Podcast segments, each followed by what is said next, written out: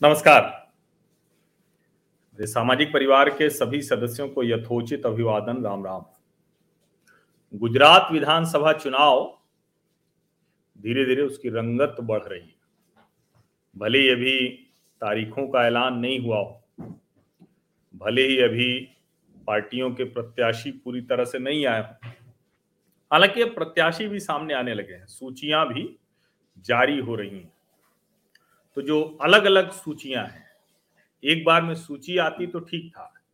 ये लिस्ट आ रही है अलग अलग एक बार में कोई पार्टी अपने सभी प्रत्याशी नहीं जारी कर पाती, कैंडिडेट नहीं दे पाती, कोई भी पार्टी हो, हर किसी को मुश्किल रहती है। अब आम आदमी पार्टी जो गुजरात में पहुँची है और बिना किसी संदेह के ये मैं कह सकता हूँ कि बज तो उसकी बहुत है। अब वो वोट कुछ मिलेगा या नहीं मिलेगा, क्योंकि तो कांग्रेस का वोट आएगा या नहीं आएगा, फिर उन वोटों से सीट भर का वोट आएगा या नहीं आएगा तो इस सब पर अभी कुछ पक्के तौर पर नहीं कहा जा सकता। अभी थोड़ा सा चुनाव जब एक बार तिथियाँ आ जाएँ और थोड़ा सा जब कहें कि चुनाव आगे बढ़ेगा, अपनी रंगत में आएगा तो फिर हम लोगों को अनुमान लगना थोड़ा सा एक तरह से कहें कि चुनाव दिखने लगेगा तब। तो हम भी इंतज़ार करते हैं चुनाव दिखने लगे। लेकिन उसके पहले जो कुछ दिख रहा है, उस पर चर्चा अवश्य करना चाहिए। अब मैं चूँकि अपनी भी खबरों को देखता रहता हूँ पुरानी और दूसरों की भी खबरों को देखता रहता हूँ। तो मुझे एक खबर दिखी द हिंदू की और उसमें लिखा हुआ है, नो मुस्लिम इन बीजेपी, आप गुजरात लिस्ट। अब ये मैंने देखा तो मुझे लगा कि ये कब का है। तो मुझे वो खबर दिखी अप्रैल 2014 की। इसका मतलब कि जब 2014 का लोकसभा चुनाव था तो उस लोकसभा चुनाव के लिए ये खबर लिखी गई थी।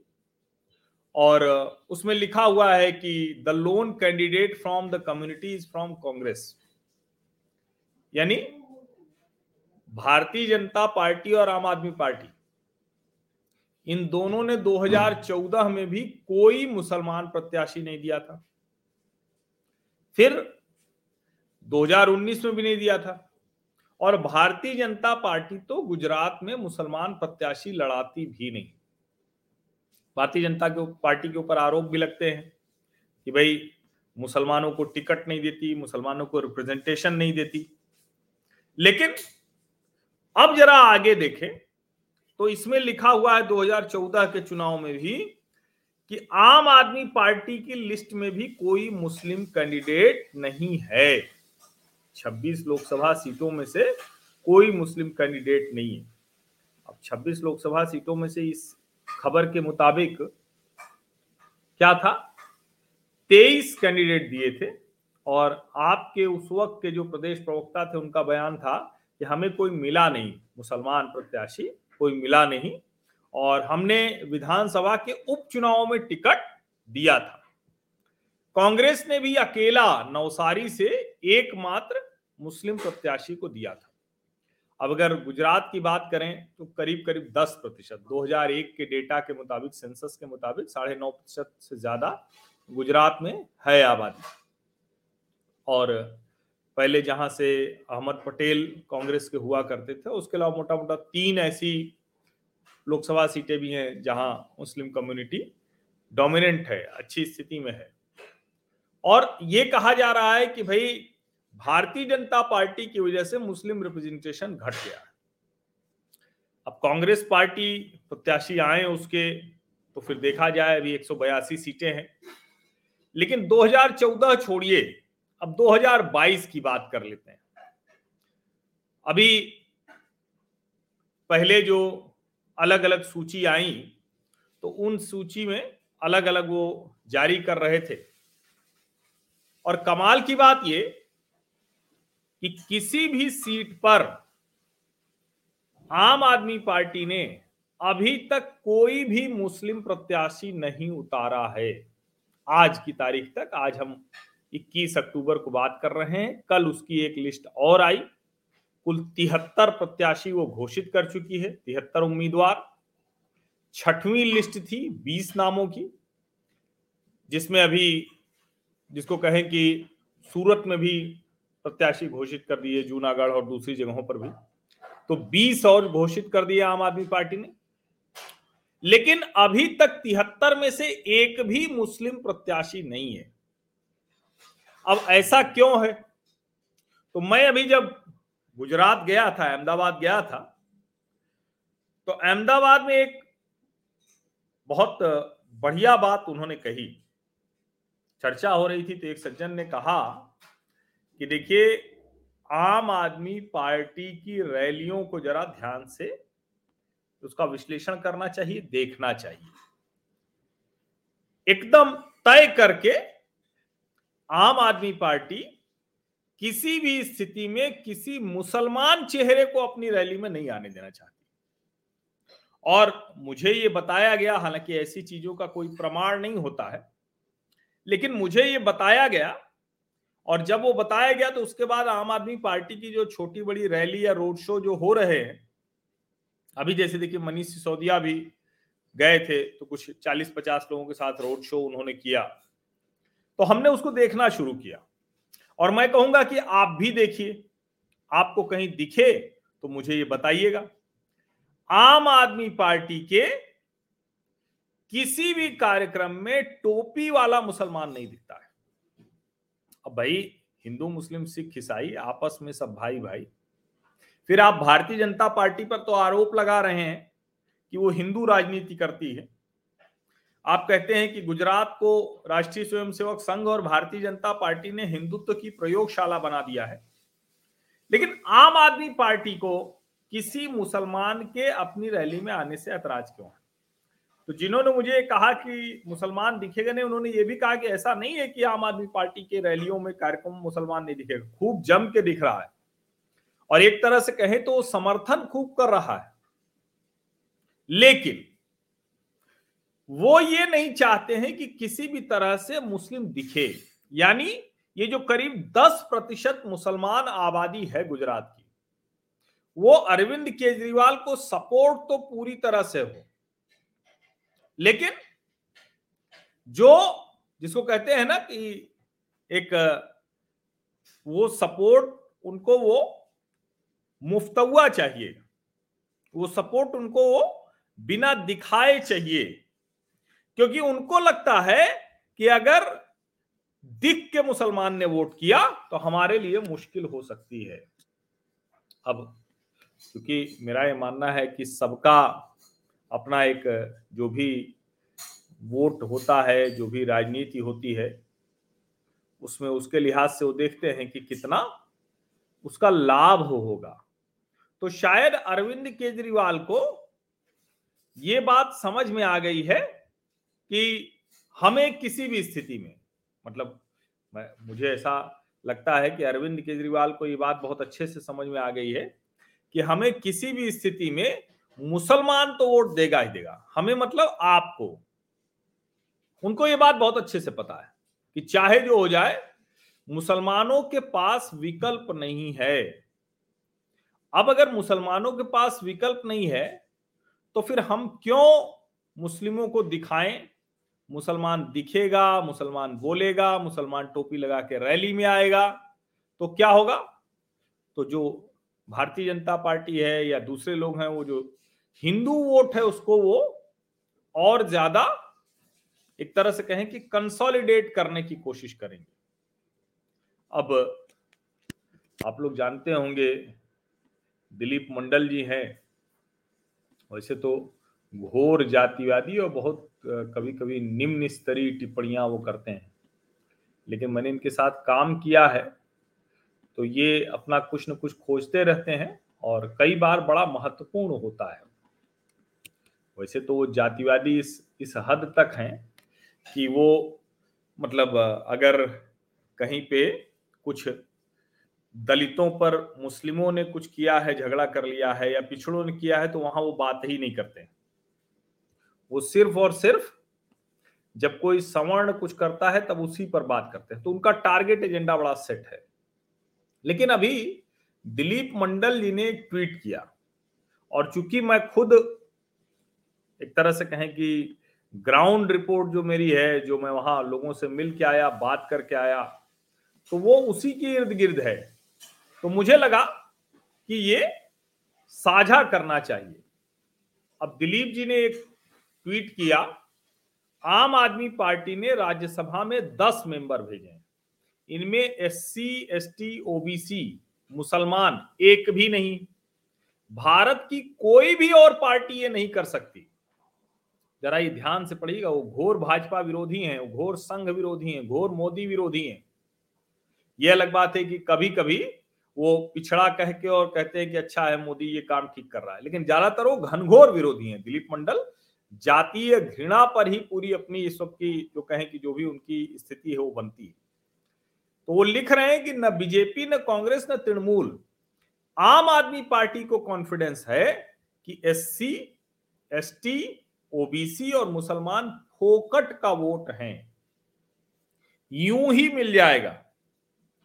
अब देखिए, वो जब बात कर रहे हैं तो मैंने कहा ना कि जातीय वो अपनी शुरुआत ही वहीं से करते हैं। वो एक उदाहरण के साथ कह रहे हैं कि दस मेंबर भेजें। तो मैंने उस पर लिखा कि यह सच है। मैं अभी अहमदाबाद से लौटा हूँ। मुझे बताया गया कि यह स्पष्ट निर्देश है कि गुजरात में आम आदमी पार्टी की रैली में टोपी वाला मुसलमान नहीं दिखना चाहिए। आम आदमी पार्टी के नेता कह रहे हैं, मुसलमानों के पास दिल्ली की तरह अब विकल्प नहीं है। आम आदमी पार्टी एक काम और कर रही है। अच्छा बस तो उसने क्रिएट कर लिया है।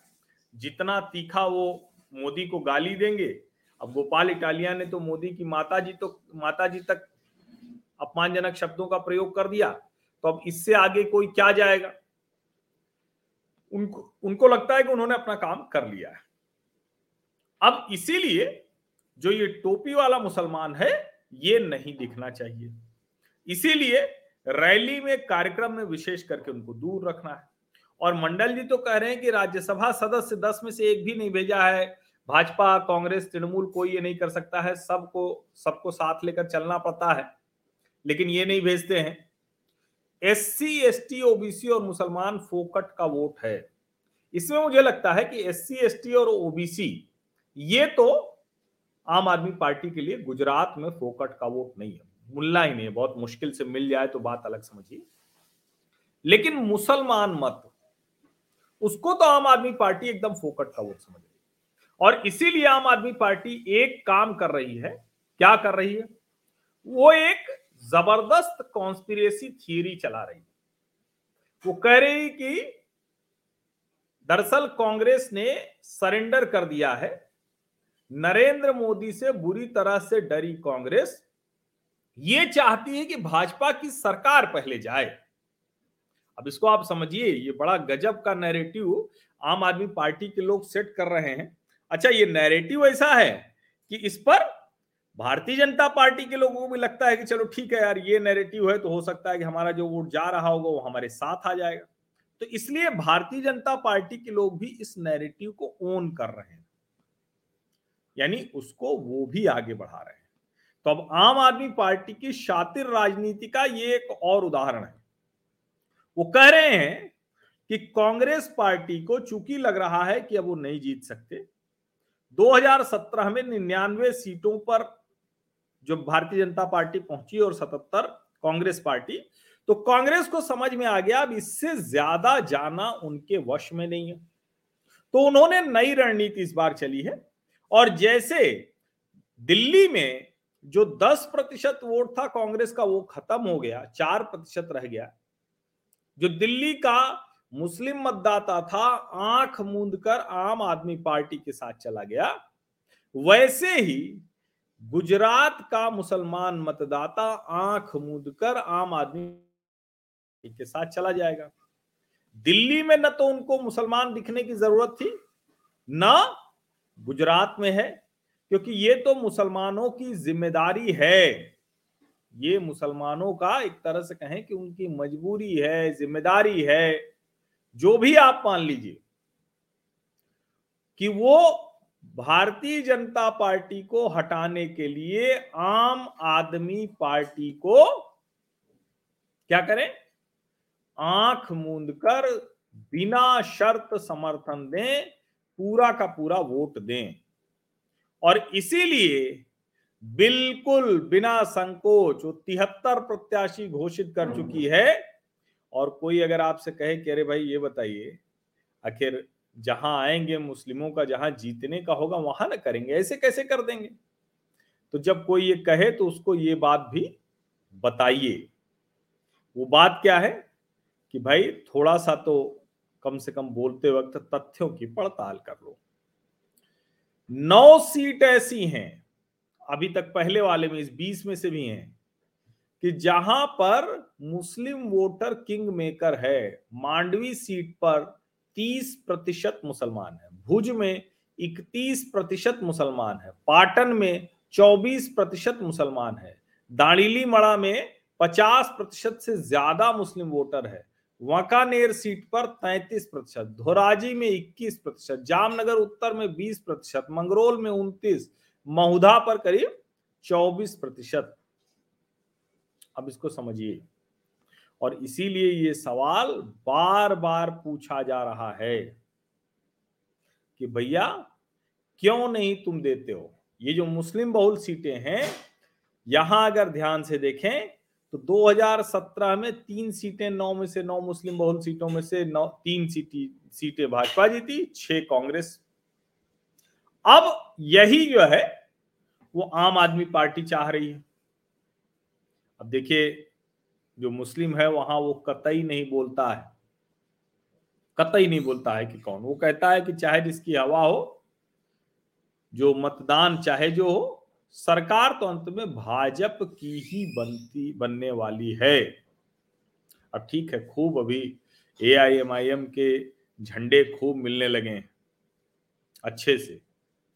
लेकिन ए आई एम आई एम के झंडे तो हैं, वोट कितना पड़ेगा? और एक तरह से ये भी कहें कि दरअसल मुसलमान को थोड़ा सा कंफ्यूजन भी है कि किसकी तरफ़ जाए। किसकी तरफ़ जाए। और इसीलिए जो कांग्रेस के विधायक है, इमरान खेड़ा वाला, वो कह रहे हैं कि गुजरात के अंदर जो दोनों पार्टियाँ आई हैं, वो A M I A I M I M और आम आदमी पार्टी की बात कर रहे हैं, कह रहे हैं कि ये दोनों जो करेंगी, उससे नुकसान भाजपा को होना है। तो अरविंद केजरीवाल अपने तरीके से चतुरता दिखा रहे हैं। और जो कांग्रेस पार्टी है, वो अपने तरीके से इसको पुश कर रही है। मुसलमानों को कह रही है कि भैया, अगर ये दोनों वोट पा गए तो भारतीय जनता पार्टी ही दम वाली पार्टी हो जाएगी, वही लाभ में रहेगी, वही चुनाव जीतेगी अब चूँकि ये सारी चीज़ें हैं तो क्या आम आदमी पार्टी ये जो कांग्रेस के विधायक कह रहे हैं या जो वहाँ है, उसको अपनी कैंपेन से डाइल्यूट कर पाएगी क्या?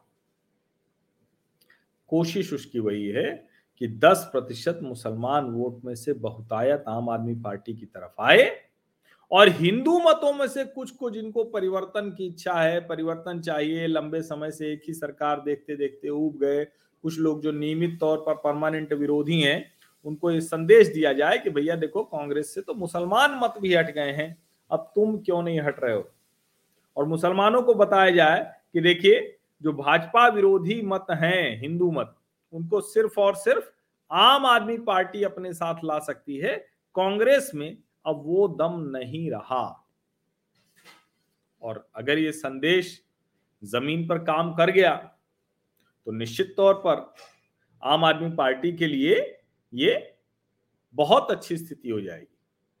कितनी सीटें जीतेंगे, विपक्ष में बैठेंगे तो कहाँ जगह रहेगी? सरकार बनाने से तो एकदम ही दूर है, फिर क्यों ये सब चर्चा? ये सब बात तो होती रहेगी। लेकिन जो कुछ भी होगा, उसमें आम आदमी पार्टी का नफा ही होना है, लाभ होना है। उसका प्रभाव बढ़ना है। और आम आदमी पार्टी के लोग तो अब अंदर खाने ये कहने भी लगे कि भाई इस चुनाव में तो हम पंजाब में जैसे था कि इस चुनाव में तो हम सिर्फ़ और सिर्फ़ अपना आधार मज़बूत कर रहे हैं। जिसको कहते हैं ना कि बुनियाद बड़ी पक्की कर रहे हैं। इस चुनाव में बुनियाद पक्की कर लेंगे, कुछ सीटें पा जाएँगे, कुछ वोट पा जाएँगे और अगले चुनाव में फिर उसी हिसाब से तैयारी करके लड़ेंगे। और यही वजह है कि कहीं भी जरा सा संदेश के मामले में गड़बड़ न हो इसको ध्यान देते हुए आम आदमी पार्टी की तरफ़ से स्ट्रेटेजिक डायरेक्शन है इंस्ट्रक्शन है। जो लोग भी रैली के संयोजक होते हैं जो लोग भी बुलाते हैं भीड़ को जो लोग मंच माइक माला का इंतज़ाम करते हैं उनको साफ़ साफ़ कहा गया है कि भैया कुछ भी हो जाए सामने टोपी वाला मुसलमान नहीं दिखना चाहिए। अब कितनी ये रणनीति काम करेगी? क्या मुसलमानों का भरोसा सचमुच किस इस तरह से है कि मुसलमान का वोट फोकट का वोट है आम आदमी पार्टी के लिए? क्या इधर से उधर से दोनों तरफ़ लाभ हो जाएगा, दोनों तरफ़ से हानि हो जाएगी या कोई एक लाभ तो हो ही जाएगा? लेकिन सब सवालों का जवाब तो मिलेगा वोटिंग के बाद ही। कैसे कैसे मिलेगा? वो मैं आपको एक्सप्लेन करता रहूँगा, बताता रहूँगा। अच्छा हमने अभी जो है, जो कहें कि आपसे मैंने कहा था और मैं इसी के लिए वो गया भी, मकसद दूसरा था वहाँ जाने का मूल, लेकिन फिर भी मैंने कहा कि आप लोगों को ग्राउंड रिपोर्ट ज़रूर मिलनी चाहिए। तो एक निवेदन है, मैं हमेशा कहता हूँ कि सब्सक्राइब कर लीजिए नोटिफिकेशन वाली घंटी दबा दीजिए आप सभी लोग जो हमारे सामाजिक परिवार के सदस्य हैं, उनके लिए आर्थिक सहयोग बाध्यता नहीं है। लेकिन ये वाली मैं थोड़ा सा दबाव बनाता हूँ कि सब्सक्राइब करिए नोटिफिकेशन वाली घंटी दबाइए। आज एक बात दूसरी कह रहा हूँ। मैं गुजरात गया और एकदम जिसको कहते हैं ना, बिना किसी एडिटिंग के अनकट वीडियोस हैं वो। ग्राउंड रिपोर्ट गुजरात की मैं प्रतिदिन एकाद डाल रहा हूँ। और अभी जो कमेंट बॉक्स में है, अगर आप वो देखेंगे तो मैंने अब तक कुल चार रिपोर्ट अपने यूट्यूब चैनल पर अपलोड की है और उन्हीं को मैं आप लोगों के साथ साझा कर रहा हूँ। तो आप लोग सब्सक्राइब कर लीजिए नोटिफिकेशन वाली घंटी दबा दीजिए इस वीडियो को अच्छा लगा तो लाइक कीजिए और उसके साथ एक और निवेदन कि ये जो चारों जो ग्राउंड रिपोर्ट्स हैं, इन चारों ग्राउंड रिपोर्ट्स को में, को अपने फैमिली व्हाट्सएप ग्रुप में, फ्रेंड्स व्हाट्सएप ग्रुप में, दूसरे जो व्हाट्सएप ग्रुप हैं, उन जगहों पर साझा कीजिए, अपने सोशल मीडिया प्लेटफॉर्म पर हैंडल से साझा कीजिए, जिससे कि ये रिपोर्ट ज़्यादा लोगों तक पहुँच सके। गुजरात की जो असल स्थिति है उसका अनुमान लोगों को लग सके। बाकी तो मैं आपको लगातार बता ही रहा हूँ, सीटें भी बताऊँगा, पक्के तौर पर सीटें बताऊँगा। एक एक सीट की जानकारी दूँगा।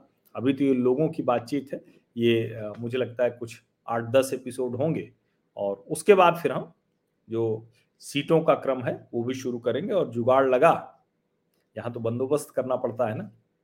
कोई संस्था तो है नहीं कि टिकट आ गया, कैमरामैन आ गया, वहाँ टैक्सी हो गई, वहाँ होटल हो गया। यहाँ तो सारा बंदोबस्त करना पड़ता है। तो अब जैसे इसी बार हम गए थे तो किसी कार्यक्रम में गए थे। तो मेरा जाना, रहना वहाँ वो कार्यक्रम की वजह से था।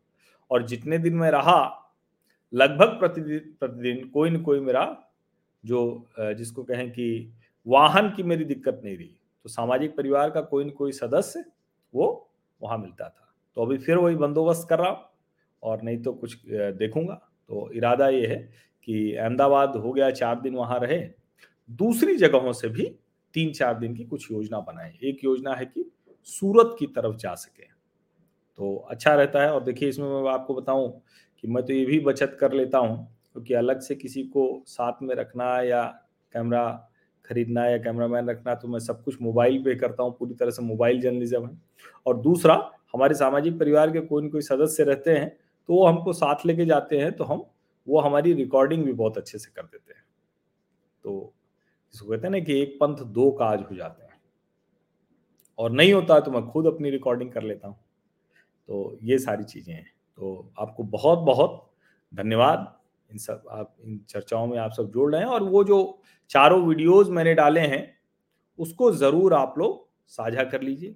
और मुझे लगता है कि अब ये क्लैरिटी आ गई होगी, अब स्पष्टता आ गई होगी कि क्यों आम आदमी पार्टी ने अभी तक एक भी मुस्लिम प्रत्याशी नहीं दिया? और क्यों आम आदमी पार्टी टोपी वाला मुसलमान अपनी रैलियों में नहीं आने दे रही? बहुत बहुत धन्यवाद।